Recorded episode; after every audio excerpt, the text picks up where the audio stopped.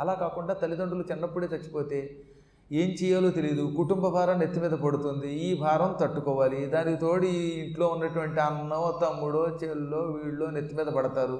వాళ్ళేమో ఒక్కోసారి తిడతారు తెప్పుతారు దారిద్ర్యం పట్టి పీడిస్తూ ఉంటే ఇంత కుటుంబ భారం వహించి వీళ్ళందరినీ పైకి తీసుకురావటం శక్తికి మించిన పని అవుతుంది. ఈ పనిలో పైకి రాలేక గెజగెజలాడే వాళ్ళు ఉన్నారే వారు అపుణ్యులు ఇదంతా నేనేం చెప్పట్లేదు సుమా. ఈ పురాణములో చెప్పే ప్రతి వస్తువు కూడా మహానుభావుడైనటువంటి వేదవ్యాసుల వారు మూలంలో చెప్పారు తెలుగులో మారణ గారు చెప్పారు నేను ఆ పురాణాన్ని మీకు వివరిస్తున్నాను. కాబట్టి నేను ఈ విషయంలో అదృష్టవంతుడని చెప్పుకున్నాడు ఆయన. మా నాన్న బతుకున్నాడు నాకు వయస్సు ఉంది రాజ్యభారం తండ్రే వహిస్తున్నాడు ఇప్పటికీ తల్లి నాకు అన్నం పెడుతోంది. ఐశ్వర్యానికి లోటు లేదు దేనికి లోటు లేదు ఇంకా నాకేం కావాలి? నేను నిజంగా పుణ్యాత్ముడిని. ఈ విషయంలో నేను పుణ్యాత్ముడిని. ఎందుకంటే నా రాజ్యంలోనే ఎంతోమంది తల్లిదండ్రులు పోయి కష్టాలు పడుతున్నటువంటి వాళ్ళు ఉన్నారు. అటువంటి వాళ్ళని నేను చూశాను కాబట్టి ఆ దరిద్రపు యోగం నాకు లేదని ఆనందపడుతున్నాను. నాకు తండ్రి దయ వల్ల ధనం తృణంతో సమానం గడ్డి పరకతో సమానం. యవ్వనం ఉన్నది. అది బయటవాడు నాకు ఇవ్వక్కర్లేదు పరాక్రమం ఉన్నది. యవ్వనం ఉన్నది ఆరోగ్యము ఉన్నది. ఇంకెటో చెడిపోయి మీపోటి పెద్దల యొక్క ఆశీర్వచనం ఎప్పుడు లభిస్తుందని చూస్తున్నాను. ఎంత అదృష్టవంతుడంటే వేల సంవత్సరాలు తపస్సు చేసి కూడా పాతాళ లోకంలో ఉన్న నీలాంటి పుణ్యాత్ముల్ని మేము చూడలేం మానవులం. అటువంటిది మరి ఏ జన్మలో పుణ్యమో లేక నీ కరుణయో నీ కొడుకుల ప్రేమయో నన్ను పాతాళ లోకానికి తీసుకొచ్చింది. విష్ణుమూర్తికి పానుపుగా ఉండే ఆదిశేషుడు ఎక్కడ పరమేశ్వరుడి మెడలో నిత్యం ఆభరణంగా ఉండే వాసుకి ఎక్కడ? ఆ ఇద్దరికీ తమ్ముడివై ఇంత పాతాళలోకాన్ని పరిపాలిస్తున్న అశ్వతురుడిని నాగరాజు నువ్వెక్కడ? భూలోకంలో సామాన్య మానవుడి దౌర్భాగ్యుడిని నేనెక్కడ? నాకు నీ పాదదర్శనం ఎలా దొరుకుతుంది? అది దొరికింది. ఇంకెంతకంటే నాకేం కావాలి? నాకేం వద్దన్నాడు. ఆయన ఏం తిరస్కరించలేదు కానీ నాకు ఎంతకంటే ఏం కావాలి? భగవంతుడు దర్శనమిస్తే మణులు కావాలి మాణిక్యాలు కావాలని ఎవడు కోరుతాడు? కాబట్టి నాకేం వద్దు. ఒక్కటి మాత్రం కోరుతున్నాను. అదేమిటో తెలుసా? నీ కరుణ మాత్రం ఎల్లప్పుడూ నా మీద ఉండాలని కోరుతున్నాను. నువ్వు నన్ను కరుణించే వరం ప్రసాదించు. అనగానే నవ్వి మణులు కనకాలు వద్దన్నావు. సరే నా కరుణ ఎప్పుడూ ఉంటుంది. అసలు కరుణ లేకపోతే ఇక్కడ దాకా తీసుకొస్తానా? నా కరుణ నీ మీద ఎప్పుడూ ప్రసారం అవుతుంది. నువ్వు పుత్రుడి లాంటి వాడివి నాకు. నిన్ను ప్రేమించకపోతే ఎవరిని ప్రేమిస్తాను నాయన? అసలు నీ వంశం గొప్పది. మీ తండ్రి గొప్పవాడు నీ పవిత్రత గొప్పది. ఇంత నాగలోకానికి వచ్చి ఈ వైభవాన్ని చూసి కూడా ఏమీ కోరకుండా నిర్వైరుడవై వైరాగ్యంతో ఉంటున్నావంటే నీ మనస్సు ఎంత పవిత్రమైనదో నాకు అర్థమయ్యింది. కానీ తండ్రి లాంటి వాడిని నేను ముందే చెప్పాగా నేను కోరుకోమన్నప్పుడు మాత్రం ఏదో ఒకటి కోరుకోకపోతే అది నాకు బాధ నీ ఇష్టం. మరేం కావాలి? అనగా పదే పదే మీరు కోరుకోమంటున్నారుగా? కోరుకుంటున్నాను. ఈ రోజు నుంచి నా కొసగు నిర్మల ధర్మమతి స్థిరత్వమును. నా మనస్సు నా బుద్ధి ధర్మములోనే ఉండాలి. నేను ఎప్పుడూ ధర్మం తప్ప అధర్మం చేయకుండా ఉండేలా దీవించు. కొని ఎంత టెంప్ట్ చేసినా ఆయన ఏం కోరాడో తెలుసా? నా మనస్సు ధర్మం మీద ఉండాలి. ధర్మము తప్పని వాడిని అవ్వాలి సత్యం తప్ప అసత్యం పలకూడదు ఇంక మూడో వరం మూడు వరాలు అడుగుతున్నాను వరుసగా నేను. కొడుక్కి మూడు వరాలు అడిగే అధికారం ఉందట. ధర్మం మీద ఉండాలి సత్యం తప్పకూడదు.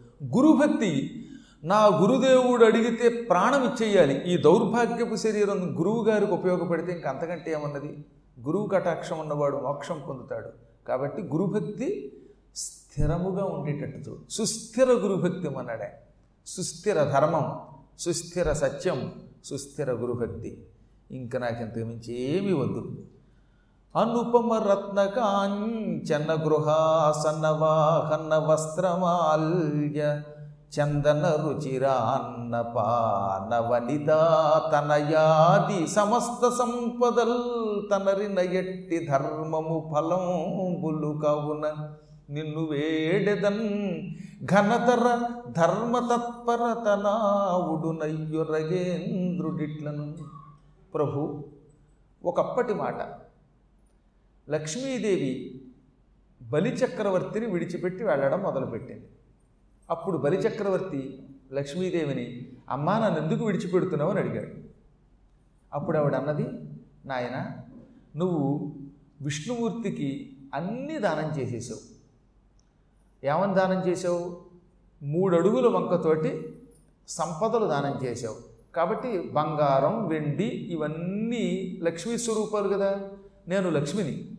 బంగారం వెండి ఎప్పుడైతే ఆయనకి భూమితో పాటు ఇచ్చేసావో స్వర్గంతో ఇచ్చావో నేను నీ దగ్గర ఉండకూడదు. నువ్వు బంగారం ఇచ్చేసావు వెండి ఇచ్చావు రత్నాలు ఇచ్చావు గుర్రములు ఇచ్చేసావు ఏనుగులు ఇచ్చావు కాబట్టి నీ దగ్గర ఉండకూడదు. అనగా ఇంతేనా ఇంకేమన్నా ఇచ్చానా అన్నాడు ఆయన. ఇదే కాదు భూమిని ఇచ్చావు స్వర్గం ఇచ్చావు పాతాళం ఇచ్చావు కాబట్టి ఈ లోకములన్నీ నా స్వరూపం. కాబట్టి ఇవన్నీ నువ్వు ఇచ్చాక నీ దగ్గర నేను ఉండకూడదు. ఇంతేనా ఇంకేమన్నా ఇచ్చానా అన్నాడు ఆయన. అన్నీ ఇచ్చావు. అమ్మ నేను ఇవ్వంది ఒకటి ఉంది గుర్తుపెట్టుకో అన్నట్ట. ఏమిటది? నేను ధర్మమును మాత్రం ఇవ్వలేదు. సంపద ఇచ్చాను కానీ సంపదలు దేనికి? సంపదలు ఎందుకు వస్తాయి? అంటే ఇప్పుడు చెప్పాడనమాట. రత్నాలు బంగారం వెండి ధాతువులు ఈ భూములు ఈ గృహాలు ఈ పాండిత్యం ఈ అన్నం పానం భార్యాభర్తల సంబంధం ఇదంతా ధర్మమును ఆచరించటం వల్ల ఒకనొకప్పుడు ధర్మమును ఆచరించటం వల్ల ఈ జన్మలో మనకు వచ్చాయి ఆ ధర్మం తప్పితే ఇవన్నీ పోతాయి. కాబట్టి నాకు సంపదలు ఎందుకు? ధర్మం ఒకటి చాలు. అని బలి అనగానే శభాష్ నువ్వు అన్నది నిజమే. నువ్వన్నీ వదిలిపెడతావు కానీ ధర్మాన్ని సత్యాన్ని విడిచిపెట్టవు. కాబట్టి నేనేం చేస్తున్నాను? ధర్మం సత్యం ఎక్కడుంటే అక్కడ నేను ఉంటాను నిన్ను పాతాళానికి పంపి పాతాళ సామ్రాజ్యానికి అధిపతిని చేస్తానని బలిచక్రవర్తిని రసాతలానికి పంపి లక్ష్మి మళ్ళీ అతన్ని అనుగ్రహించింది. చూసావా మహారాజా? సత్యం ధర్మం తప్పని వాడు ఎన్ని కష్టాలు పొందినా ఏదో ఒకనాడు సంపదలు పొందుతాడు. లక్ష్మీ కటాక్షం మోక్షలక్ష్మీ కటాక్షం పొందుతాడు. ఇటు లక్ష్మి ఇటు మోక్షలక్ష్మి ఈ రెండూ రావాలంటే సత్యం ధర్మం ఉండాలి. కాబట్టే నేను నీ నుంచి ఏం వరం ఆశిస్తున్నాను? నా మనస్సు సర్వకాల సర్వావస్థలలో ధర్మం సత్యం గురుభక్తి అనే ఈ మూడింటి మీద ఉండేలా చెయ్యి. ఇంతకు మించి నాకు వేరే వరమేమీ అక్కర్లేదు. అనగా ఆయన ఆశ్చర్యపోయి అసలు ఇలాంటి వాళ్ళు ఉంటారా? ఇప్పుడైనా పోయి భార్యను బతికించమని అంటున్నాడు అండల్లా. ఇవేం వద్దు నాకు. నాకు సత్యం ధర్మం అన్నాడు. సరే నాయన నీవు కోరావు గనక నేను నీవు అడిగినవన్నీ ఇస్తున్నాను. అయినా సత్యధర్మములకు ఒక గొప్ప ఫలితం ఉంది. అలాంటి ఫలితం భూలోకంలో నువ్వు పొందలేకపోవచ్చు. నువ్వు భూలోకంలో సామాన్యుల వల్ల పొందలేని వస్తువు ఏదైనా ఉంటే నీకు తీరని కోరికంటూ ఏదైనా ఉంటే అది కోరుకో నేను ఇచ్చేస్తాను. నువ్వేం కోరితే అది ఇస్తాను. అనగానే అప్పుడు ఆయన తెల్లబోయి ఈయన గట్టిగా అడుగుతున్నాడు. తన మనస్సులో ఒకటి ఉన్నది. అది అడగలేడు. అందుకని తన మిత్రులకేసి చూశాడు. మిత్రులారా నా మనస్సు గ్రహించి మీరే చెప్పండి అన్నట్టుగా. అప్పుడు వాళ్ళు ఆ అర్థం గ్రహించి అతని మనస్సులో ఏముందో ఏం అడగాలనుకుంటున్నాడో వీడు కనిపెట్టి తండ్రికేసి తిరిగి తండ్రి ఇతను అడగాలనుకుంటున్నది అతని బదులు మేము అడగవచ్చునా? అంటే అడగండి తప్పేముంది? మిత్రుడి కోసం మిత్రుడు అడగచ్చు అన్నాడు ఆయన. అసురాపాదిత మాయ చేసి తనకై ప్రాణచ్యుతింబుంది చన్న సతింతంది మదాలసంతలచుచున్ సక్తాత్ముడై ఈ నరేంద్ర సుతుండొండక భార్య నొల్లక ఫణీంద్ర ఉన్నవాడు అమ్మదాలస కారుణ్యము చేయుమీతనికి నుల్లాసంబు సంధింపగన్. రాక్షసుడొకడు మాయ చేశాడు. ఆ రాక్షస మాయ వల్ల ఇతని భార్య మదాలస అకాల మరణం చెందింది. ఆ కథ నీకు చెప్పాము రాక్షసమాయ చేత మరణించిన మదాలస మీద ఉన్న ప్రేమతో మరొక స్త్రీని ఇతడు వివాహం చేసుకోవటం లేదు. పునర్వివాహం చేసుకోలేదు. ఇతని మనస్సులో ఇప్పటికీ ఆ మదాలసే ఉన్నది. ఆ మదాలసని నీకు శక్తి ఉంటే బ్రతికించి అతనికి ఇయ్యి చచ్చిన అతని భార్యని బ్రతికించి అతనికి ఇవ్వడమే మనం ఇచ్చే వరం. ఇంక ఈ వరం తప్ప అతనికి వేరే వరం లక్కర్లేదు అవకాశం ఉంటే తండ్రి ఆ వరం ప్రసాదించు. అనగానే ఆయన చిరునవ్వు నవ్వి అంత తిరిగి ఆయన బయటపడ్డు ఈయన బయటపడ్డు. కుమారా ఈ ప్రపంచంలో ఇది సాధ్యమవుతుందా? చచ్చిన వారి మగుడ తేవచ్చుని. చచ్చిపోయిన వాడిని మళ్ళీ తిరిగి తీసుకురావటం ఎవరి వల్లన్నా అవుతుందా? కలలో కావాలంటే చచ్చిన వాడిని చూడొచ్చు. ఒకడు చచ్చిపోతే వాళ్ళని మళ్ళీ చూడాలంటే కలలు రావాలి. నీ నిన్ను నేను ఇక్కడ పడుకోబెట్టి కళ తెప్పించి ఆ కళలో ఆవిడని చూపించమంటే చూపిస్తాను. స్వప్నంలో ఆవిడని చూపిస్తాను. లేదా నా దగ్గర రకరకాల మాయలు ఉన్నాయి. నాగమాయ ఉన్నది. నా నాగమాయతో నీ భార్యని కాసేపు నీకు చూపిస్తాను. కానీ అది మాయారూపం. నీకు కలలో మదాలసన చూడాలనున్నదా? మాయారూపం తాత్కాలికంగా మ్యాజిక్ చేసి చూపించడం ఆ రూపం అశాశ్వతం తర్వాత నీ ఇష్టం. అనగా ఇప్పటికి ఇంక ఈ దారిలో పడ్డాడు. అసలంటూ మదాలసన చూడాలని నాకు గాఢమైన కోరికగా ఉన్నది. బ్రతికించి ఇవ్వలేకపోతే కనీసం మాయరూపమైనా చూపించు మాయారూపమైనా చూసి తరిస్తాను.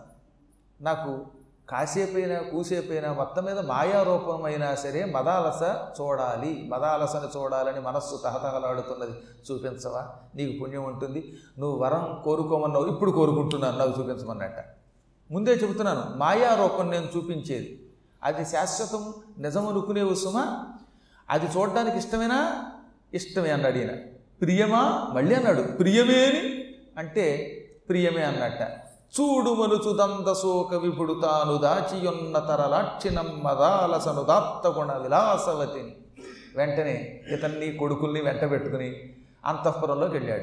అక్కడ భవనంలో దాచుంచాడుగా మదాలసని. అక్కడికి వెళ్ళాడు. వెళ్ళి వెనకాతల పెద్ద తెర ఒకటి ఉంది. తెర వెనకాతల మదాలస ఉంది. అడ్డంగా తెర కూడా పెట్టేట. మళ్ళీ వెళ్ళగానే చూడకూడదు ఇక. అందుకని తెర దగ్గరికి వెళ్ళాడు. మాయ ప్రకటించుచును వెడమాయపు మంత్రములు రెత్త మంత్రించుచు నిజంగా మంత్రం చదవాలా? రెత్త. అంటే ఉట్టుట్టి మంత్రాలు. హాం హీం ఫట్ ఫుట్ అన్నాడు. కుట్ కుట్ అని ఏవో నోటికి వచ్చిన రెండు చదివి సరదా కోసం. అంటే పెద్ద ఆయన కూడా కాసేపు హాస్యం ప్రకటించాడు. ఇక్కడే ఉంది గొప్పతనం. అది హాస్యమో లేకపోతే ఇంకోటో కూడా తర్వాత తెలుస్తుంది. దీన్ని బట్టి ఏం తెలుస్తుంది అనమాట మనకి? ఇక్కడ కూర్చుని మనం సరదాగా కబుర్లు చెప్పుకోవడమే కాదు ఆరి పాతాళలోకానికి వెళ్ళినప్పుడు కూడా మన నవ్విస్తారు నాగరాజు గారు. స్వర్గానికి వెడితే ఇంద్రుడు నవ్విస్తాడు. వైకుంఠానికి వెడితే నారదుడు కూడా నవ్విస్తాడు. పద్మాకర్ గారు ఒక్కరే కదా నవ్వించేవాడు చాలామంది ఉన్నారు అక్కడ గుర్తుపెట్టుకోండి. నవ్వు లేకపోతే ఏమవుతుందండి? జీవితంలో నవ్వు లేకపోతే అసలు జీవితమే నవ్వులాట అవుతుంది. కాబట్టి అప్పుడప్పుడు నవ్వు ఉండాలి. ఎప్పుడు అలా బిగుసుకుపోయి వాడు ఏదో చెబుతూ ఉంటే వీడు సీరియస్గా వింటే అసలు మనుషులు ఉన్నారో లేదో తెలియకపోతే ఇబ్బంది కదండి. అందుకని కాస్త మధ్య మధ్యలో రకరకాల హాస్యరసాలు ఉండాలి. మహానుభావుల చరిత్రల వల్ల ఏం తెలుస్తుందనమాట ఆనందో బ్రహ్మ ఆనందం పరబ్రహ్మం కాబట్టి నవ్వుతూ ఉండాలన్నమాట. ఈ రోజు నుంచి మీరేం ఎప్పుడు కూడా- ఎప్పుడు కూడా అలా బీసుకుపోకండి అలా. కాస్త ఎప్పుడైనా హాస్యం వచ్చినప్పుడు నవ్వండి. అదేంటో కొంతమంది నవ్వితే ఏమన్నా అనుకుంటారని ఏమిటో ఇంటి దగ్గర ఏం చేస్తారో తెలియదు కానీ ఇక్కడికి వచ్చారు మాత్రం వాళ్ళు బీసుకుపోయి ఉంటారు అనమాట అప్పుడు వాళ్ళని చూస్తే సగం సగం కాలిన కట్టెల్లో ఉంటాయి మొహాలు. అలా ఉండకూడదు. కాబట్టి శుభ్రంగా హాయిగా చందన వృక్షాల్లో ఉండండి. గంధం చెట్లలో ఉండండి. హాయిగా నవ్వాలట. అలా ఈయన అలా చేతులు ఊపాడు మాయ ప్రకటించాడు వ్యర్థ మంత్రాలు చదివాడు. ఇదిగో అన్నాడు. అనగానే తెర జిర్రున పక్కకి వెళ్ళిపోయింది తెర తీయగానే ఎదురుగుండా కనపడేది. అప్పుడా కువలయాసుడు తెర పక్కకి తొలగబడగానే ఎదురుగుండా ఉన్నటువంటి ఆ దివ్య మంగళ రూపాన్ని చూశాడు. మెర్రయుక్రం మెరుగుల మించును మెలతగా మేనకే తన్నుడు నిర్మించినట్లు చారు శృంగార రసము తేట ఇంతిగా ఇంచు విల్తుండు చిత్రిల్చినట్లు నవకల్పలతికల నవకంబు నాతిగా శ్రీనందనుడు సంతరించినట్లు. నిండారు చందురుని నునుపారు నునుగాంతి చెలువగా మరుడు చిత్రించినట్లు చెలువగా మరుడు సృజించినట్లు విస్మయం వైన లావణ్య విలసనమున పొలుచు ఆ మదాల చూచి భూపసుతుడు వెగతలజుడై నన్ను బాసి వెలది ఎందుబోయి తనుచు. ఆదట చెరబోవుటయును.